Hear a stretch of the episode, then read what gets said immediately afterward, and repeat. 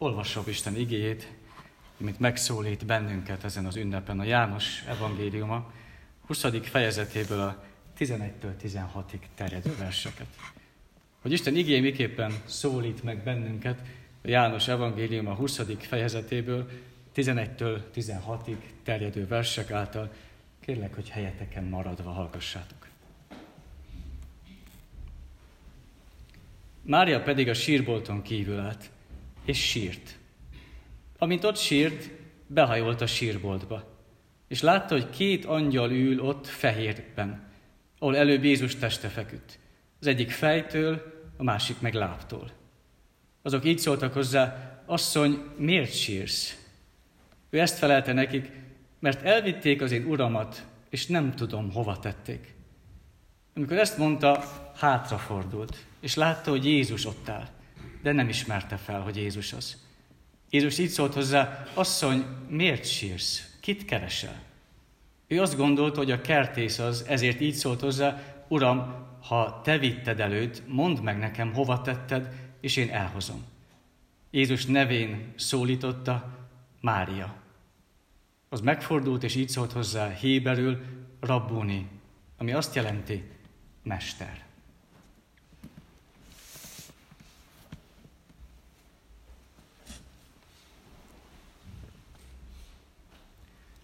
Ha húsvét ünnepét nézzük, akkor nyugodtan elmondhatjuk, hogy húsvét sok mindenről szól. Egy gazdag ünnep, akár csak a karácsony. De van benne pihenés, van benne vakáció, van benne locsolás, sütemények készítése, elfogyasztása, jó hangulat, együttlét családdal, akár azokkal is, akik távol vannak máskor. El lehet menni egymáshoz, meg lehet látogatni egymást. Isten tisztelet van, úrvacsora van. Talán érezzük, hogy attól ünnep az ünnep, hogyha ki tudjuk tölteni, és nem csak eltölteni akár a tévé előtt. Azért is érezzük ezt, mert tavaly átélhettük, hogy milyen az, amikor ezek hiányoznak. De Isten tisztelet sem volt így élő formában, de más közösségi alkalom sem igazán lehetett. És milyen jó, hogy idén újra eseményben gazdag lehet a mi ünnepünk. Persze, ha visszagondolunk a tavaly évre, akkor valahol érezzük, hogy lehet, hogy volt haszna is, mert valahol maga az ünnepnek a lényege maradhatott tényleg hangsúlyos. Másrészt meg, hogyha ma is körbenézünk és megnézzük a mai életünket, mai viszonyainkat, akkor láthatjuk, hogy sok minden van most is, ami, ami tényleg megnehezíti. Akár egy szomszédban dúló háború, akár egy a fejünk felett lebegő gazdasági bizonytalanság, ma is vannak okok, amiért az örömünk elmehet. És mind a kettő valójában, akár a tavalyi hiány, akár a mostani helyzetünk, mind a kettő azt erősítheti meg, hogy a húsvét üzenete az nem ezektől függ. Nem ezeknek a függvénye. Persze segít, hogy megünnepeljük, vagy gazdag legyen, segít sok minden, ami hozzá kapcsolódott, de egy kicsit olyan, mint hogyha az iskolában csak a szüneteket gondolnánk, hogy számítanak. És félreértés ne essék, természetesen nagyon fontos, lényeges az, hogy szünet legyen órák között, valahol lehet egy kicsit pihenni, valahol lehet egy kicsit együtt lenni és ismerkedni, de, de elsősorban az órákról szól, elsősorban a tanulásról. A húsvét öröme is jobban a miénk, hogyha készülünk rá. Húsvét öröme jobban a miénk, hogyha együtt vagyunk. Hogyha örömöt, hogyha szokást viszünk bele, akkor jobban a miénk lehet. De, de elsősorban arról szól, hogy Jézus Krisztus feltámad. Elsősorban erről szól. Minden örömünk és minden együttlétünk ebből táplálkozik. És persze annak ellenére, hogy ezt mi tudjuk nagyon jól, a húsvéti történet is már sokszor a fülünkön jön ki, de, de mégis jó újra és újra átélni, mert vannak mozzanatok és vannak események, amik úgy kimaradnak néha, vagy másképp szólítanak meg, mert az ige nem változik, de mi változunk. És a körülöttünk lévő világ is tapasztaljuk, mennyire változik. A mai ünnepen egy Máriával éljük át az aznapi, a húsvéti eseményeket. Ugye húsvét reggele, vasárnap reggele van, amikor Mária Magdaléna szomorúan a sírhoz indul, és úgy látja, hogy el van hengerítve a kő. Nem mer bemenni, nem mer tovább lépni, inkább visszafordul és szól a tanítványoknak, hogy mondja el, mi történt és mi a helyzet, valami történt. És később aztán ő is visszamegy a sírhoz, Jézus sírjához, és hát mi mást csinál, mint sír. És nem a Jézus halála miatt, azt már valahogy talán elfogadta, és úgy érezte, hogy ennek így kellett történnie, de az, hogy nincs meg a halott, nincs meg a test, ez teljes szomorúságba vitte őt. Hiába látta az üres sírt, nem jutott eszébe Jézusnak az ígérete, hogy fel fog támadni. Hiába látta bent, amikor betekintett az angyalokat, még nem is ilyet meg az angyaloktól, de ők sem tudták kimozdítani Máriát ebből a szomorúságból. Sőt, még hiába szólt hozzá először Jézus, azt hitte és azt látta, hogy csak a kertésszel beszélget. Mindez nem elég Máriának.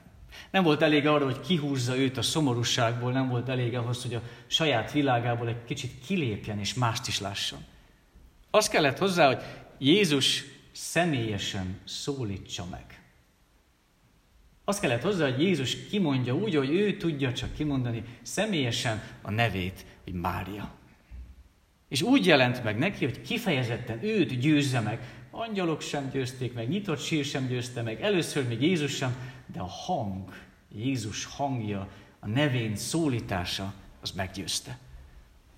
És persze tudjuk azt, hogy minden tanítványnak Jézus feltámadottként megjelent később, még 500 embernek is megjelent, hogy olvastuk, azért, mert attól lesz tanú valaki, ha személyesen megjelenik neki Krisztus.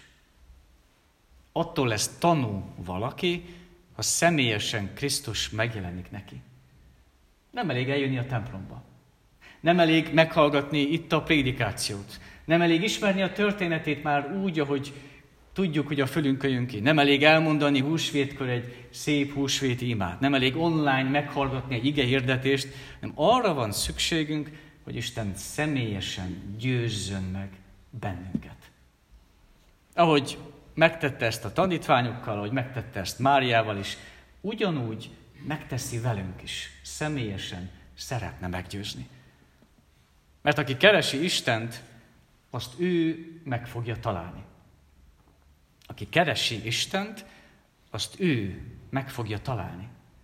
Aki keresi Istent, annak megjelenik Isten, és jelen lesz az ő életében.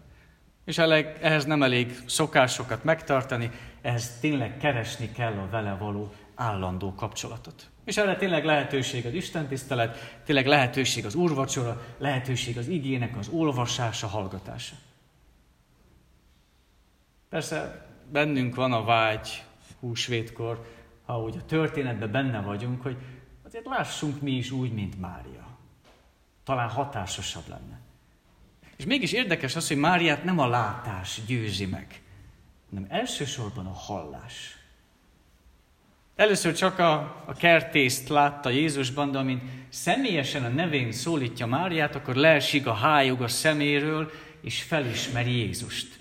Felismeri a szeretett mestert, így is szólítja meg. Mint amikor a később, ugyancsak a húsvéti történethez kapcsolódva, az Emmausi tanítványok ketten mennek hazafelé, és Jézus csatlakozik hozzájuk, de csak akkor ismerik fel, amikor megtöri a kenyeret. Addig nem. Kinek mire volt szüksége? Máriának arra volt szüksége, hogy személyesen hallja Jézus szájából a nevét. És Mária hallotta a saját nevét, úgy, hogy csak Jézus tudja azt kimondani, és hitt. És később, mikor a tanítványoknak elmeséli Mária, hogy mi történt, akkor azt mondja, hogy megjelent és szólt hozzám. A hallás az megnyitotta a szemét. És észrevette azt, ami addig ott volt a szeme előtt, de mégsem látta. Ezért van a hit hallásból. Ezért szól minden alkalommal az ige hozzánk, hogy amit itt hallunk, ami itt megszólít bennünket, vagy amit bárhol máshol igeként hallunk, az nyissa meg a mi szemünket, és lássuk az Urat. Nyissa meg a mi szemünket, és lássuk az Atyát, lássuk a mi személyes Istenünket. Ez annyi minden nehezít ezen. ugye Mária számára is a, a halál vagy a gyász, de mi is sokszor benne vagyunk ezekben, akár félelemben, akár mindenféle más öröm, akár elfoglaltság sokszor elveszi tőlünk ennek a lehetőségét, a látásnak a lehetőségét. És ha ezekben vagyunk, akkor csak magamat látom, csak a körülöttem lévő embereket látom, csak ezt a bizonytalan világot látom, és semmi mást. Igen nélkül csak ennyit látok, és ennyit tapasztalok. Milyen más az, hogyha akarom hallani az igét, hogy akarjak Istennel látni. Mást is, mint ami körülöttem van. Sokkal több az Isten világa, az Isten országa, mint amit én látok elsőre. És látjuk azt, hogy Mária akárkivel találkozik, mindenkinek ugyanazt a panaszt mondja el, hogy elvitték az én uramat, és nem tudom, hova tették. Ezt háromszor is elismétli, mint aki nem tud sehogy sem kizökkenni ebből a szomorúságból, ebből a kétségbe esett állapotból, és senki nem is tudja kimozdítani. Még az angyalok sem. És első alkalommal még Jézus sem mozdítja ki őt. Az élete akkor ott annyit ad tovább, hogy ő most szomorú, kilátástalan és reménytelen. Bárki találkozik vele, vagy bárki ránéz, akár a tanítványok, akár bárki más, megállapítja, hogy ez az asszony tényleg nagyon szomorú és tényleg reménytelen. Ezt adja át mindenkinek. Olyan ez, mint amikor valaki másnak a szomorúsága az úgy ránk ragad. És nem tudunk örülni, hogyha ott vagyunk mellette. Vagy olyan az, amikor mi magunk vagyunk akár idegesek, akár mi magunk aggódunk, vagy félelem van bennünk, akkor ezt ragasztjuk rá másokra is. Nem tudunk másképp tenni, mert nagyon nehéz ebből kiszállni sokszor. Hát van, amikor egy haláleset annyira megnyom valakit, hogy utána mind csak szomorúságot ad át másoknak is. Hát van, amikor egy betegség annyira nehéz, hogy még mosolyogni is nagyon nehéz. És van, amikor látjuk a mostani helyzetünket, akkor látjuk, hogy sokszor félelembe kerget bennünket, és nem látjuk a megoldást. És Jézus pont ezekben szólít meg bennünket. Hogy megjelenik feltámadottként, csak a nevén szólítja Máriát, nem is a kérdésekre válaszol, csak a nevén szólítja Máriát, és ezzel eléri, hogy Mária ezután mindenkinek a feltámadásról fog szólni. Már nem az ő szomorúságát adja át, hanem már a feltámadás örömét adja át. Kihúzta őt a szomorúságból, kibillentette őt a saját világából, és amilyen buzgó volt a szomorúságában, és amilyen buzgón hirdette és mondta mindenkinek, hogy hova tették a testet, annyira eltökélt kell legyen majd, amikor a feltámadásról beszél. És így is történt. Vajon mi mit üzenünk a saját életünkkel? A környezetünknek, másoknak? Mit adunk tovább? És talán húsvétkor nem kérdés, mert érezzük, hogy milyen jó, hogy ünnep van, együtt lehetünk, de, de húsvét után is mit adunk tovább akkor? Ha gond van, ha bánat van, hogyha egyedül lét van, hogyha ha gyász van, vagy stressz van, vagy igazságtalanság van, akkor mit adunk tovább magunkból? És ilyenkor érezzük, hogy mennyire nehéz mást átadni. Csak azt adhatjuk át, ami mi magunk vagyunk.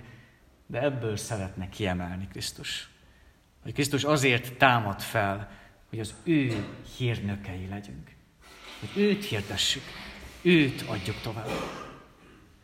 Húsvét sok mindenről szól, de legelső sorban a húsvét a feltámadás öröméről szól. Nem kell elfelejtsük, nem kell mímeljük, hogy nekünk minden rendben van az életünkben, de azt viszont hirdetnünk kell, hogy mindennek ellenére bennünk van a feltámadás öröme. Ez az igazi ünnepünk. Amen.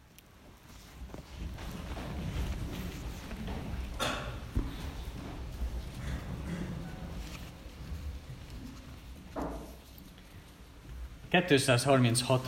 énekünk első versszakával válaszoljunk az igére. 236. énekünk első versszaka. Krisztus feltámadott. thank you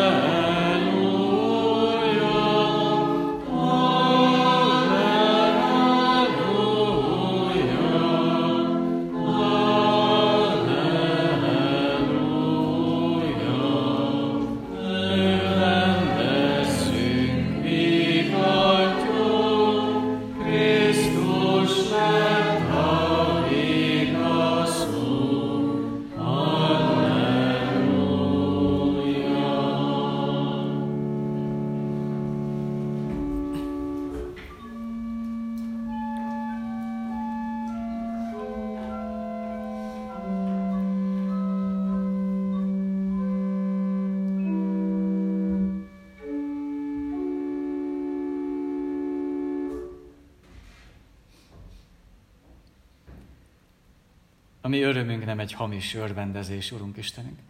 Nem egy olyan örvendezés, ami áll hírekre alapul, hanem olyan öröm, ami tőled jön és tőled származik. Ezért elvehetetlen. Persze annyi minden van, ami próbálkozik, hogy akár helyettesítse, akár elvegye tőlünk, de ezért is jó újra és újra ünnepelni. Mert újra és újra meggyőződünk arról, meggyőződhetünk arról, hogy tényleg számunkra ez a legnagyobb öröm.